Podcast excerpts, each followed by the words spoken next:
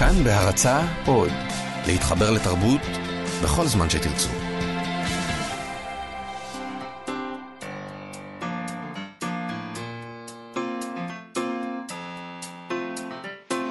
מה שכרוך עם יובל אביבי ומה יעשה לה.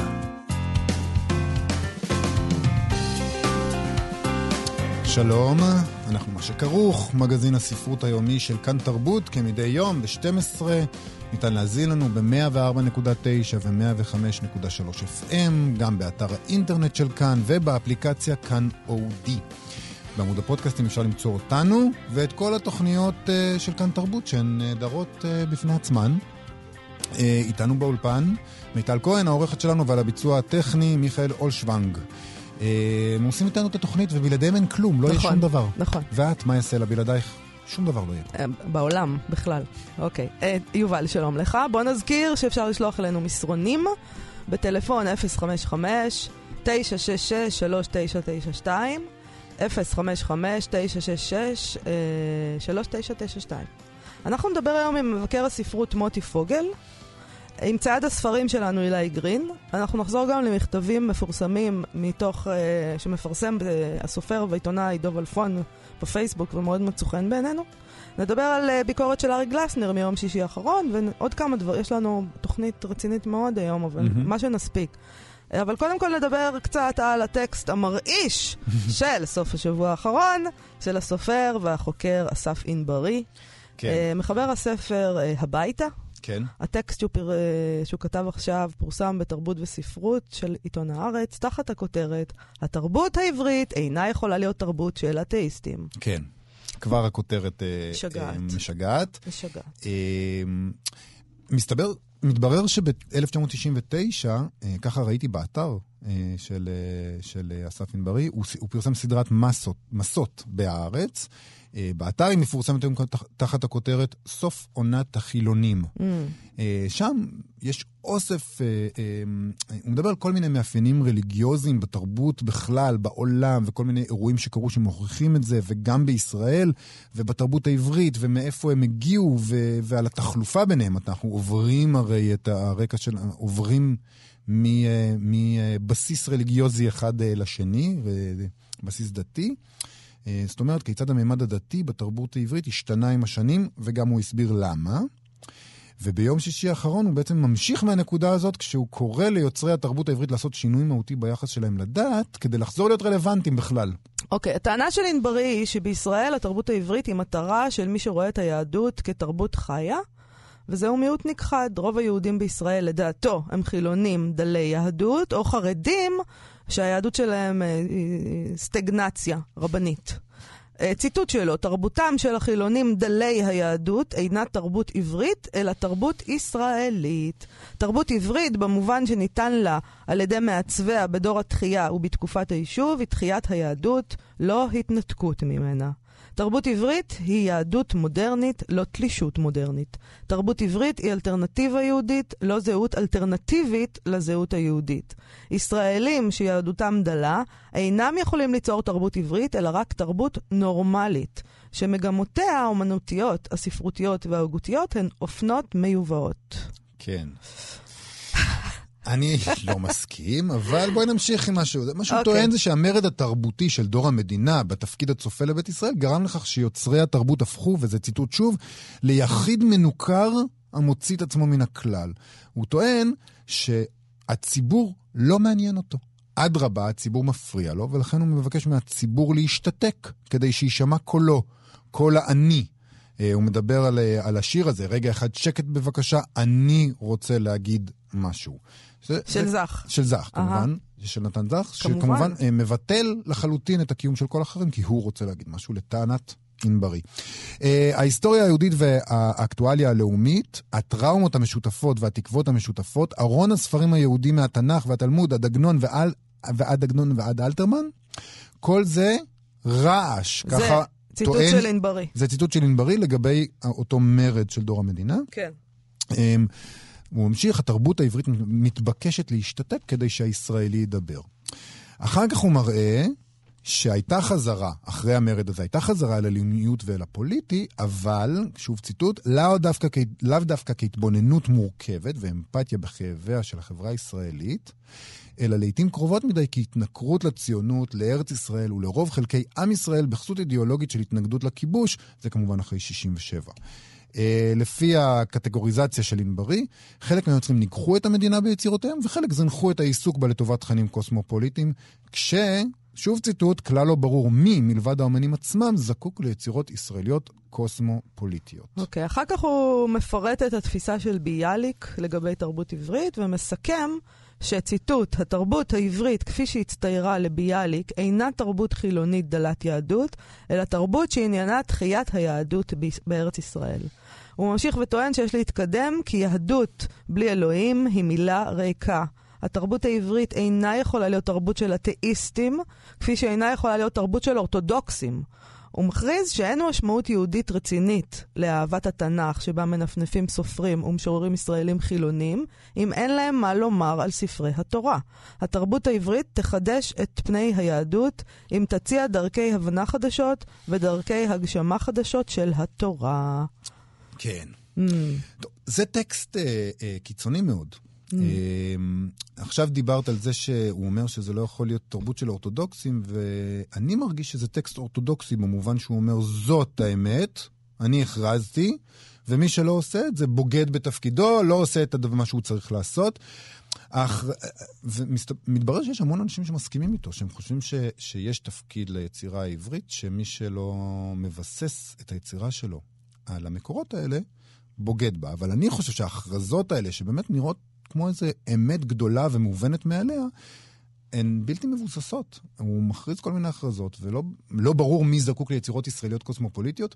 אני לא יודע אם, אם ברור כל כך מי זקוק היום לעגנון או, ל, או לביאליק. זה לא שכאילו כולם מבססים את החיים התרבותיים שלהם על עגנון וביאליק היום, שהם לכאורה כן עושים את התפקיד שלהם לפי הטקסט הזה. אמ, בכלל, השיח הזה של מי זקוק ליצירה כעדות לנחיצות שלה, לטיב שלה, זה שיח שכבר מזמן, אה, כבר מזמן עבד עליו הקלח. אני חושב שמי צריך את היצירה זה לא, זה לא אומר כלום. ואני כבר לא אומר כלום על ההפרדה שהוא עושה, ושוב, זה לא ברור לי על סמך מה, בין... אה, שהוא מעמיד את ההתנכרות לציונות לצד התבוננות מורכבת ואמפתיה בכאביה של החברה הישראלית. באיזה קלות הוא מכריז שהספרות של אחרי 67, שבאמת ביקרה בחריפות את ישראל ואת המעשים שלה, היא נטולת אמפתיה, או לא מתבוננת בצורה מורכבת במחרובי החברה הישראלית. אני, אני חושב שבגדול זו אותה טענה די קלוקלת, שמי שמבקר לא אוהב. וזו טענה שאין דרך באמת להתמודד איתה ואין דרך לנמק אה, אותה.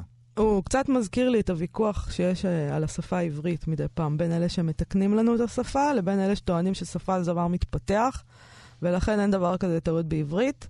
אה, רק אצלו זה יותר חמור, כי הוא מציע לנו את אלוהים, שזה כבר אפילו כמעט חוצפה בעיניי אה, לעשות, באמת, זה חוצפה. אה, זה דבר פרטי, האמונה שלי באלוהים היא עניין פרטי שלי. הוא גם מאוד נחרץ, שזה באמת, יופי, כל הכבוד. אה, נחרצות אה, שיש רק לגברים, בוא נודה בזה. אה, באמת. הוא טוען שרק כך, יש לו את המפתח, אוקיי? הוא כן. יודע איך צריך לעשות את זה. יש רק דרך אחת לעשות תרבות, יש רק דרך אחת לעשות אומנות, יש רק דרך אחת לכתוב ספרות. יפה. זה כמו הפרסומות שהיו פעם לדאטת הרבלייף. אתה זוכר את זה? כן, אני זוכר. lose weight now, ask me how. שאלו את אסף ענברי, הוא יגיד לכם. Uh, יכול להיות שזה קשור למורשת הקיבוצית שלו, שגורמת לו לדבר ככה, uh, ולא רק לאיזה שהוא גבר. Uh, וכמה זה נדיר שאני אומרת דבר כזה, נכון? Mm-hmm. אני לא כזה זה לא, זה לא מתאים לי להגיד לא את זה, כך. אבל ככה הרגשתי, כאילו, כל כך הוא יודע איך צריך לעשות את זה. ורק גברים יודעים, בוודאות. uh, הקביעות uh, הנחרצות שלו לגבי איך צריכה להיות התרבות, ואיך צריכה להיות הספרות, מה צריך להיות לך בארגז הכלים, זה תרבותניקיות, זה גם מהקיבוץ. Uh, קראתי את זה והרגשתי שאני נמצאת בהרצאה של קומונר בנוער עובד, או בבני עקיבא, uh, וההרצאה קצת מופרכת. הוא רוצה שנתנדב לסגור עלינו את העולם בעצם, נמליך עלינו מלך. Mm-hmm. Uh, ואני, אגב, אני רוצה להגיד משהו על העניין הזה של אלוהים. כן. אלוהים זה עניין מאוד מאוד קוסמופוליטי. נכון. אין דבר יותר קוסמופוליטי מאלוהים. למי אין אלוהים? נכון.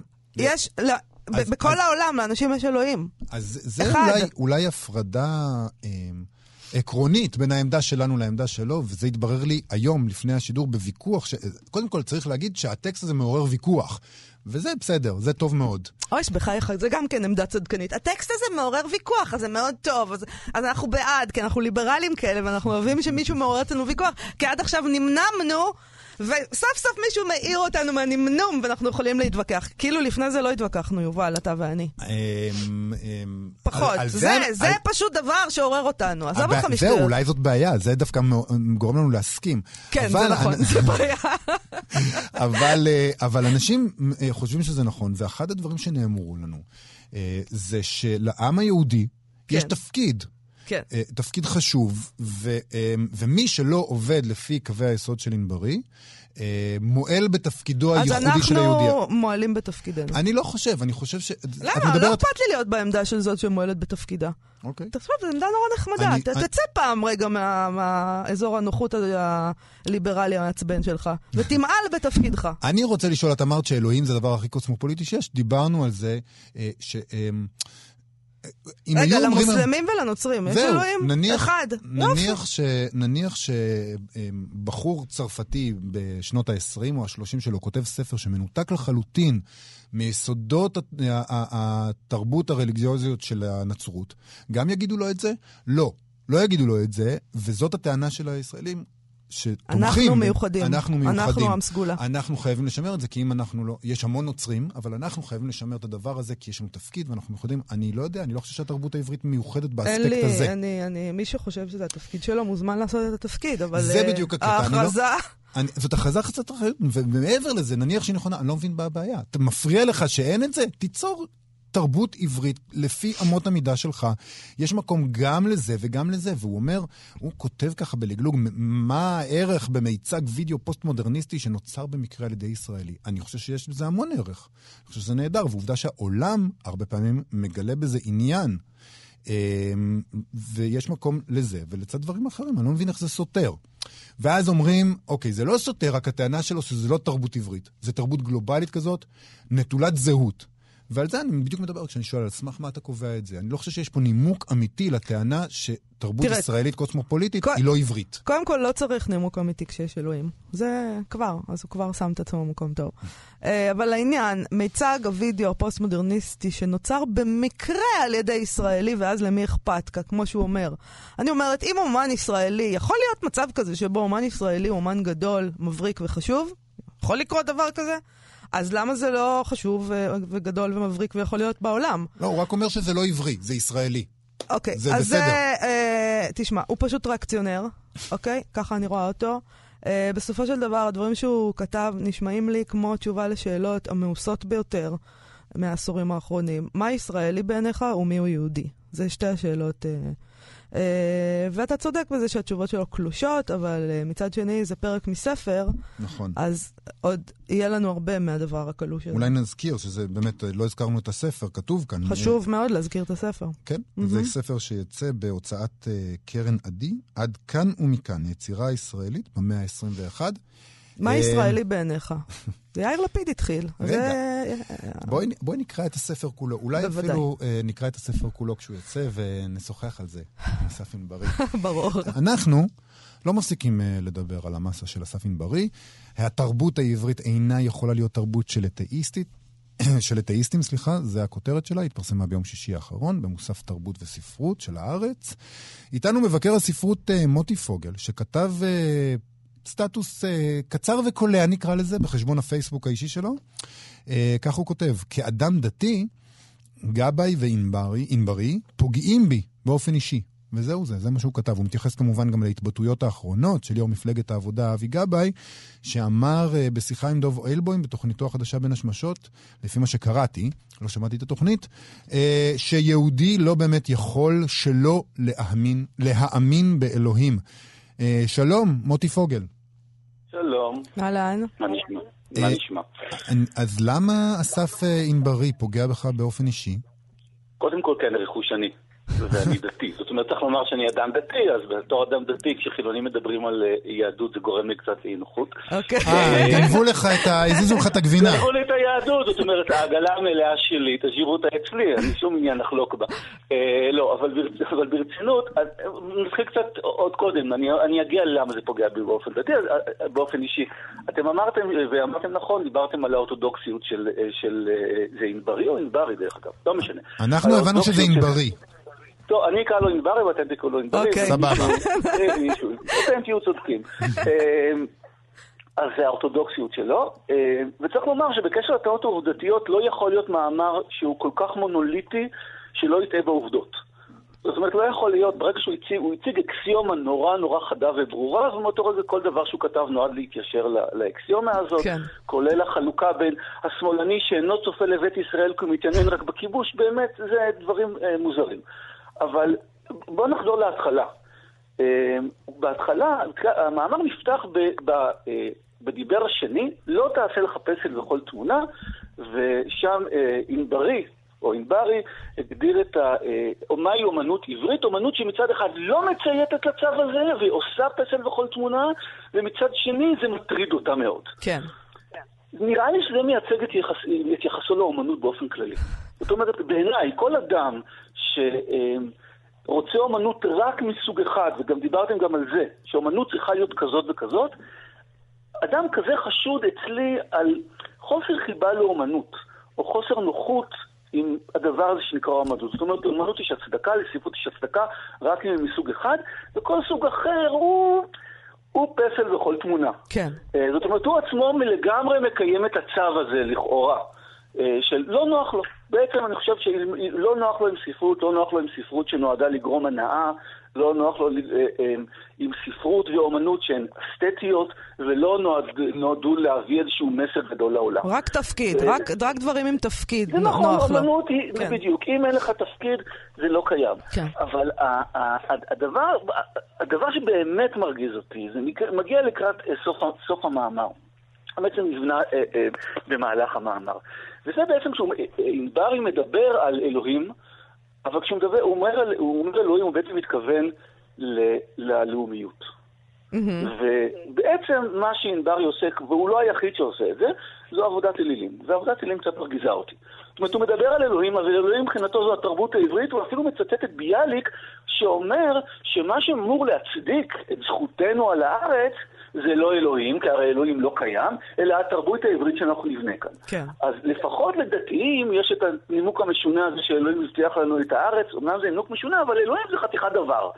להצדיק את יחזתנו בארץ בשם הספרים שאנחנו נכתוב, נו, אפס קצת פחות משכנע אותי. נכון. אה, וזה, הכיוון ש, וזה הכיוון שהוא הולך ומחזק במהלך המאמר. עכשיו, זה, זה באמת מגיע לשיא בפסקאות האחרונות, ויש שם שני דברים שהם אה, מדהימים. אחד, שהוא אומר שלא תיתכן יהדות בלי אה, מטאפיזיות. זאת אומרת, לא מספיקה אותה שבת סוציולוגית שעליה דיבר אחד העם, אני רוצה שבת שיש בה אמונה, והתרבות כידוע מתייחסת, התרבות העברית האידיאלית מתייחסת ל- אה, למצוות. אה, ולכן חייבת להיות כאן אמונה. עכשיו, כאנשי ספר, האם אתם חושבים שבספרות שאינה ספרות עברית אין מטאפיזיות? זאת אומרת, לא, כן. אני קורא ספרות, מה? כן, כן, לא, אני מסכים אית- אני מסכים איתך. זאת אומרת, לכן אנחנו נמצאים באמנות, גם בשביל הנאה וגם בשביל חוויות. יש יצירות ספרות ויצירות אומנות, אפילו נוצריות דרך אגב. אפילו. אה, אפילו נוצריות. רחמנא ליצלן, כן. או- ליצלן, או בוא מוסלמיות. נדבר- בוא נדבר- בוא נדבר רגע על איזה חוויה מטאפיזית מעבירה כנסייה, או איזה חוויה מטאפיזית מעביר בית כנסת. אני מגיע לבית כנסת כל שבת, עדיין החוויה המטאפיזית של בנות אדם קצת יותר חזקה. כן. אה, מה לעשות? זאת אומרת, מטאפיזיות היא חלק מכל אומנות. זה דבר אחד. מצד שני, בצד של היהדות אין רק אמונה. וההיאחזות הזאת במקרא, ולא נניח בתורה שבעל פה, מה לעשות שהגמרא נוצרה בגלות, זה פחות מתאים לתפיסה הלאומית של ענברי, שבה התרבות אמורה להצדיק את אחיזתנו בארץ ואת זכות- את זכותנו על הארץ. אז מה שיש כאן בסופו של דבר זה עבודת אלילים. אה, ועבודת האלילים הזאת זה החלפת האל, דיבור על האל, שבעצם מה שיש בה, אה, מאחורי האל הזה זה אותה תרבות עברית שהיא לאומיות עברית שכולנו צריכים להתיישר אליה. זה פחות מטריד אותי העניין שכולנו צריכים להתיישר אליה. לי באופן אישי מפריע לי שבשביל זה מנצלים את האלוהים שלי. אה, אה, אוקיי. ולא, ואם נחזור להתחלה שלא תעשה לך פסל בכל תמונה, זה מה שענברי עושה. לא תעשה לך פסל בכל תמונה זה לא איסור על אומנות חזותית, זה איסור על עבודת אלילים. ובעבודת האלים הזאת, ענברי טועה, והוא לא היחיד בזה. זאת אומרת, אני חושב שחלק גדול מה... אה, גם מהציונות הדתית עושה בדיוק את אותו דבר, החלפת האל, אה, ולא משנה, לא משנה אלה, איזה ערכים מטאפיזיים שהתייחסו לאל, החלפתו באינטרסים לאומיים, פרטיים של זכותנו על הארץ וכן הלאה. בוא, זהו, לכן אחד... הוא העליב אותי. זה, לא, זה, זה עמדה מאוד טובה בעיניי, מה שאתה מציג פה, אבל אחד הדברים שאומרים זה שאנשים שכותבים ספרות ואנשים שלומדים ספרות עברית בכלל לא מחוברים לדברים האלה שענברי מדבר עליהם. אז עכשיו נניח, ש, נניח, נניח רגע לשאלה הזאת של הלאומיות. האם אתה מרגיש שיש זניחה של, של המקורות היהודיים הרליגיוזיים בשק, ה, בשק הכלים, נקרא לזה, של הכותב ושל הקורא? הישראלי, העברי? ואם כן, האם זאת לא בעיה באמת? כן, אבל מצד שני הנוכחות של... תראה, מצד אחד הייתי שמח לנוכחות יותר עשירה של התרבות היהודית, שאינה רק מקרא בתוך התרבות העברית. הישראלית הנוכחית. מצד שני, הניסיונות להביא אותם לתוך התרבות הישראלית בדרך כלל נראים מגוחכים ונראים מאוסים, ובדרך כלל נראים כמו חיקוי של עגנון, או בואו נדחוף פנימה איזה מדרש, או איזה פסוק, ואז, או, הפכנו את זה ליצירה יהודית. זה באמת אה, פתטי בדרך כלל. אז אה, יש, יש בעיה, ובעיה לא רק של התרבות, יש בעיה כאן במקום הזה שבו אנחנו חיים, של... אה, אנחנו חיים ביהדות די דלילה, בזה אני מסכים עם ענברי. אבל אנחנו לא חיים רק ביהדות דלילה, אנחנו חיים בכלל בהשכלה דלילה. זאת אומרת, ההשכלה פה היא דלילה. בהרבה אספקטים. אולי אפילו בכל העולם ההשכלה נעשית דלילה. אני לא יודעת אם בכל העולם זה ככה. הייתי מאוד שמח אם כל אה, אה, תלמיד במערכת החינוך היה לומד לצד תנ"ך, היה לומד גם תלמוד. באמת. כן. אני חושב שחשוב ללמוד תלמוד. מצד שני, אני לא בטוח, אני רוצה גם שילמדו אבולוציה, ואני לא יודע אם לומדים אבולוציה. אני רוצה גם שילמדו את התרבות אה, אה, מערבית, ואני לא בטוח שלומדים. אז... אה, אז זהו, ההשכלה כולה היא כאן באיזה, באיזה לא בעיה. משהו, כן. נכון. אפשר לסכם את זה בהשכלה לא משהו. טוב, מוטי פוגל, תודה רבה לך על הדברים הבאמת מעניינים האלה. תודה רבה. להתראות. יש לנו זמן לקרוא אה, אה, מסרון שקיבלנו? בוודאי. אה, קיבלנו מסרון שעוסק גם כן בשאלה הזאת. אוקיי. אה, ממאזינה אה, אלמונית, רגע, אני כרגיל צריך לבטל את הרענון האוטומטי. אה, נהנית לשמוע אתכם, קראתי את המאמר, ובאמת כעסתי עליו, גם היא כעסה עליו. Uh, יש לי שאלה, האם תרבות עברית היא תרבות יהודית? הרי עבריות הומצאה מחדש עם העליות. תושבי הארץ מהעליות הראשונות ראו עצמם כעיוורים ולא כיהודים דווקא. רוב הספרות היהודית לא נכתבה בעברית בכלל. הספרות העברית היא ישראלית, היהודית היא לאו דווקא דתית, אה, לאו דווקא עברית, ולכן דווקא מדוברת בעברית. זאת אומרת, אני חושב שמה שאני קורא במסרון הזה, אה, זה שיש המון בלבול במושגים, ואני חושב שהבלבול הזה הוא טוב. אה, אה, זה מה שמדברים עליו כשמדברים על ניתוק אה, העברית מה, מהשטח הזה, שזה גם כן דבר שמדברים עליו. יש בלבול בין הזהויות היהודית, העברית, הישראלית, וזה נהדר. זה בדיוק הדבר הנהדר ש, שיש לנו, לא? כן. כן, אבל זה, אני, אני לא רוצה להגיד כן, כי אני, אני, אתה יודע שאני לא יכולה כל כך... אה, לסבול את הגישה הליברלית הזאת שלך. אז אני אומרת את זה ב... כן, זה נהדר, יש המון זה, יש ויכוח, בסדר, אבל בסוף אנשים צריכים להגיד משהו. אז, אז בוא, אתה יודע, אז אנשים, זה, זה הדרך לחמוק מלהגיד דברים, יובל. אני חושב שמה שנכתב, שיש ויכוח. מה שנכתב בעברית הוא תרבות עברית. זה... אני מוכנה, נקודה. אני בהחלט אה, מוכנה להסכים עם זה, וגם אני רוצה להגיד לך משהו אפילו יותר בצניעות. אוקיי. לא מתחשק לי להיות זאת. לי, באופן אישי, mm-hmm. שקובעת מה זה תרבות עברית. Okay. אוקיי. לא בא לי בכלל להיות בעמדה הזאת. אני אגיד לכם מה זה תרבות עברית. מה שנכתב בעברית זה תרבות... לא יודעת, כאילו, אני לא... אני, אני, אני בוחרת מה לקרוא. יש אנשים שאני קוראת שכותבים בעברית והם כותבים uh, מאי שם, uh, לא יודעת מה, רובי, רובי נמדר יושב בארצות הברית, זה לא, לא מפריע לי.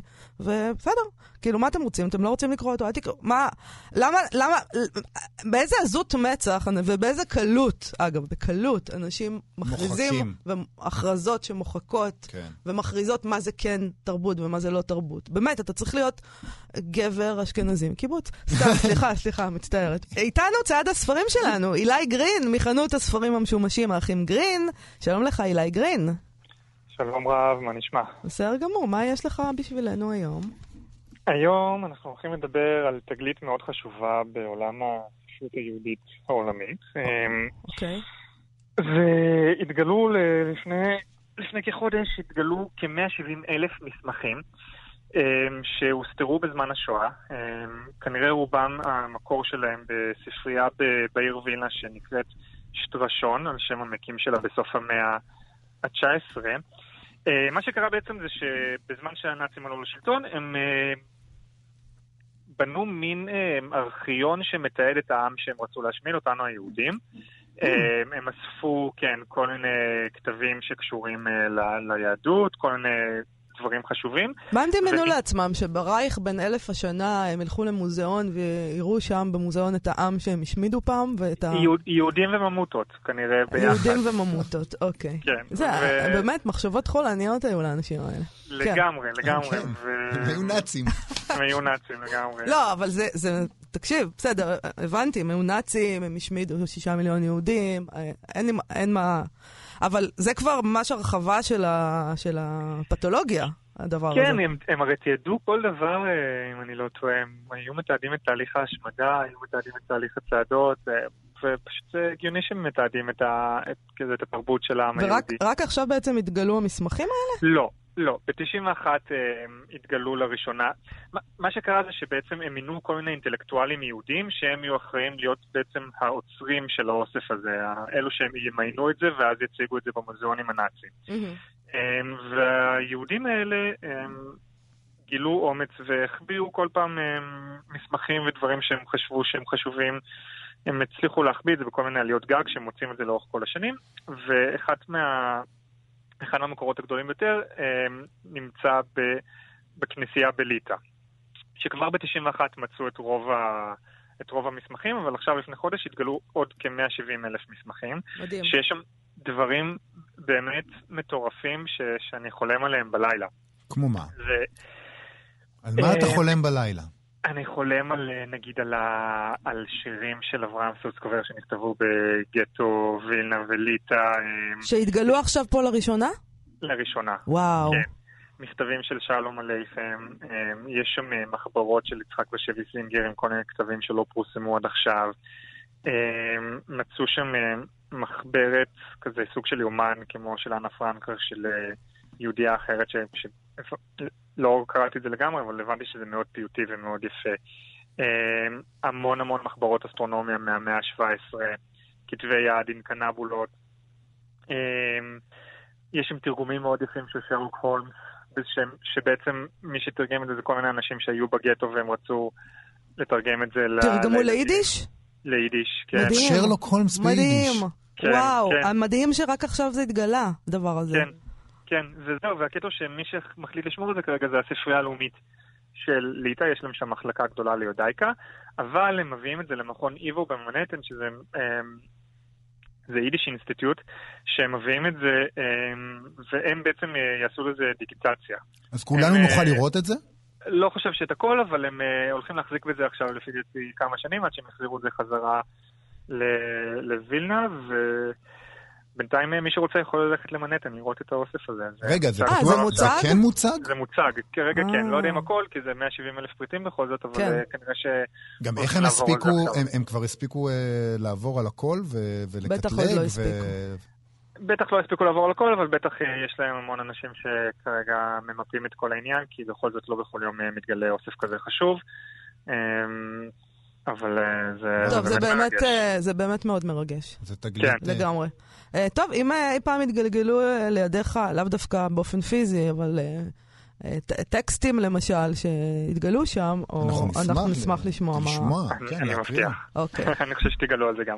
אוקיי. תודה רבה לך, אילי גרין, תודה. רבה. מחנות הספרים המשומשים, האחים גרין, להתראות. להתראות.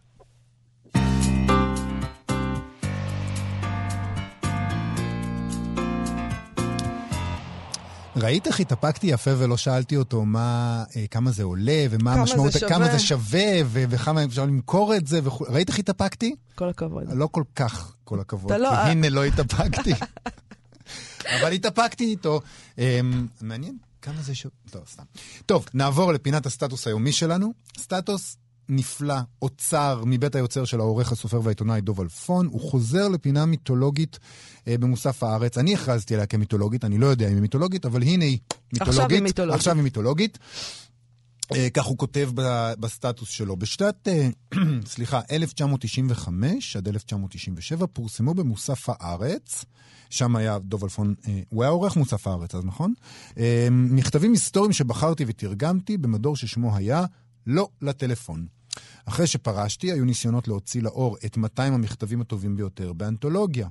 מכל מיני סיבות זה לא יצא לפועל, ומאז אני מסתובב בין כל הדירות שהספקתי להחליף עם מעטפה ענקית ומאובקת.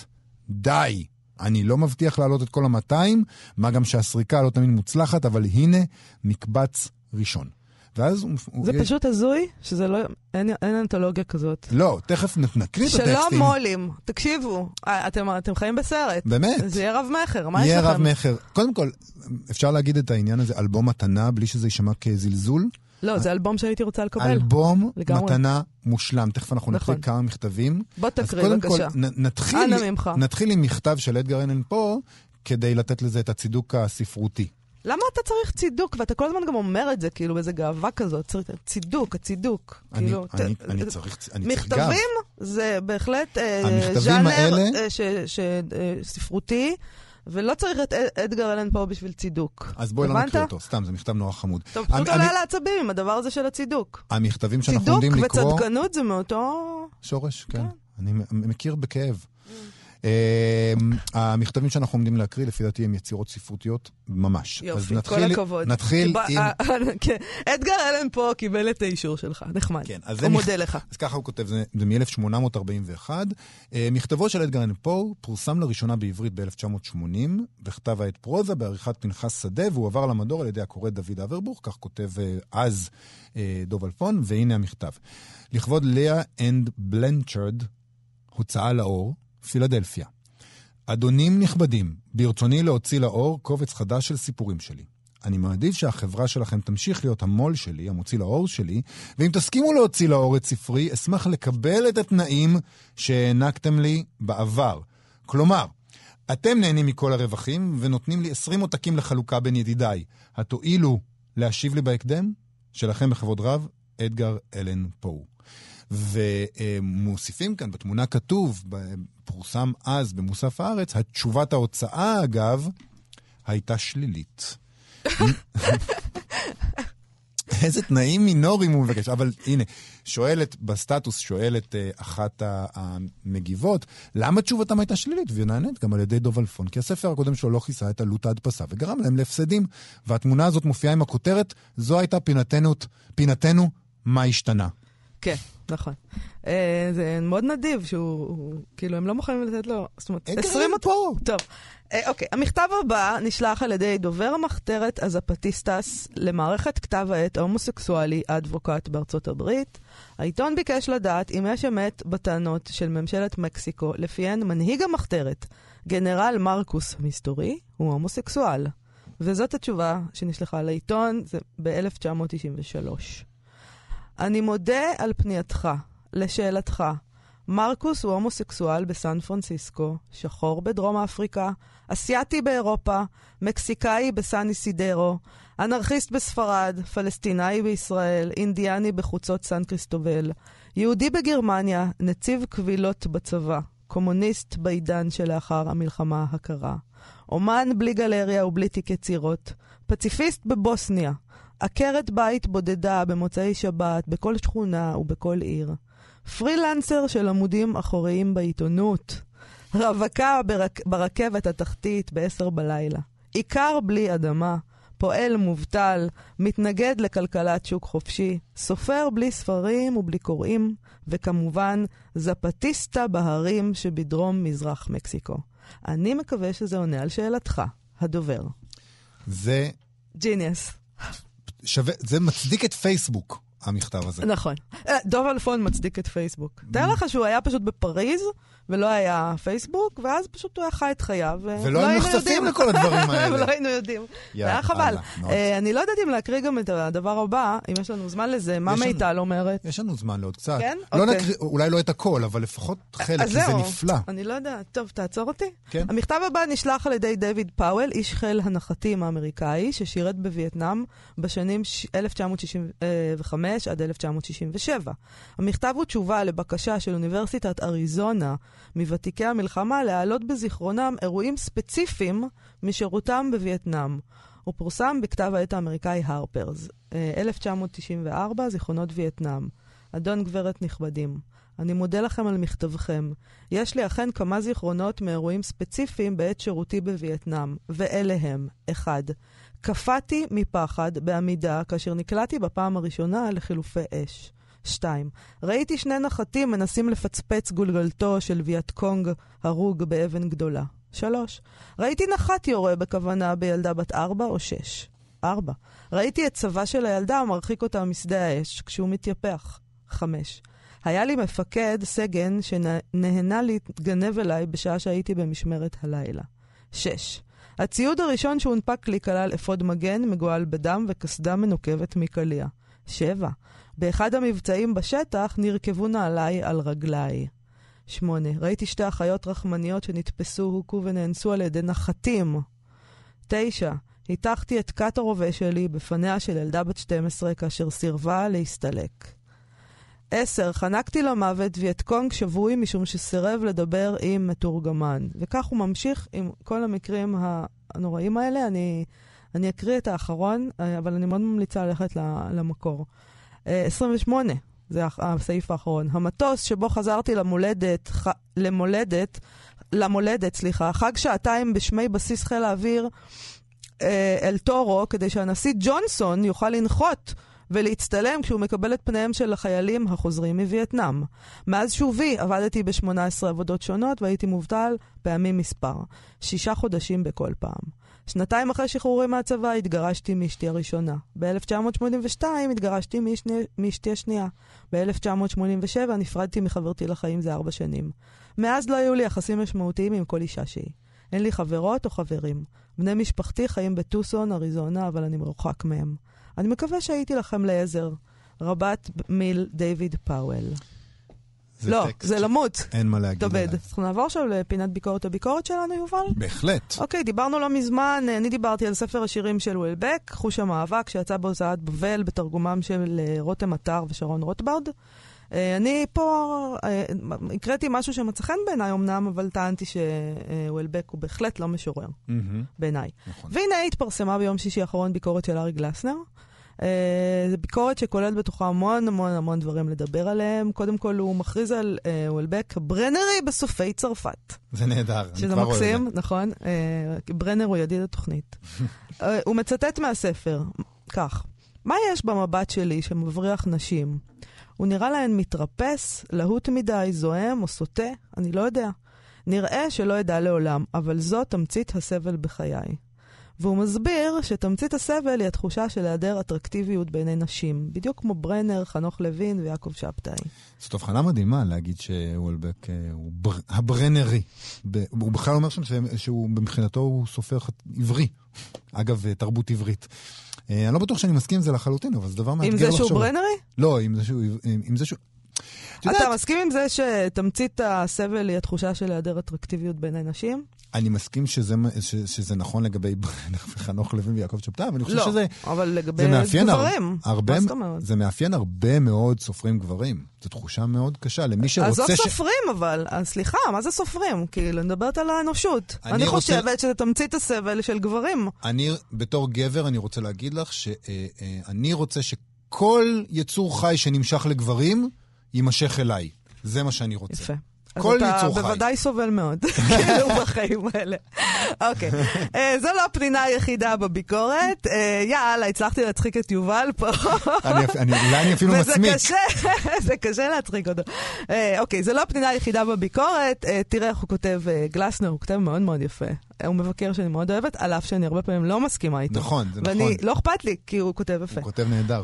אני באה לחתונה הזו מצד החתן, וולבק, ולא מצד הכלה, השירה. שירה אני פחות אוהב וגם פחות מבין, כך שאת שיריו של וולבק כשירים איני מבקר כאן. האפיקורס שבי חפץ לעשות מהמגבלה שלי בהבנת שירה, שיש בה אולי משהו מביש, עניין עקרוני. ולשם כך אין דוגמה טובה מוולבק. שנייה, אעצור אותך. לפני שאת ממשיכה, אני חייב להגיד לך, אני נורא אוהב את זה, כי אני מרגיש אותו דבר. אני פחות אוהב ופחות מבין שירה, אבל אני אוהב את מה שהוא כותב, בעיקר בגלל האומץ להודות. זה דבר כביר להודות בו. ואני לא חושב שיש משהו ראוותני, משהו גאוותני בהכרזה הזאת של גנצר, אני לא מבין שירה. אני מרגיש שזה באמת המצב, והוא מודה בזה בישירות. ואני מרגיש כמוהו, אבל כשאני, אני, אני הרבה פחות שש להודות בזה ככה, וכשאני כן מודה בזה, אני מרגיש שאני מתריס, אני מרגיש שכאילו, כן, אני לא מבין, וזה...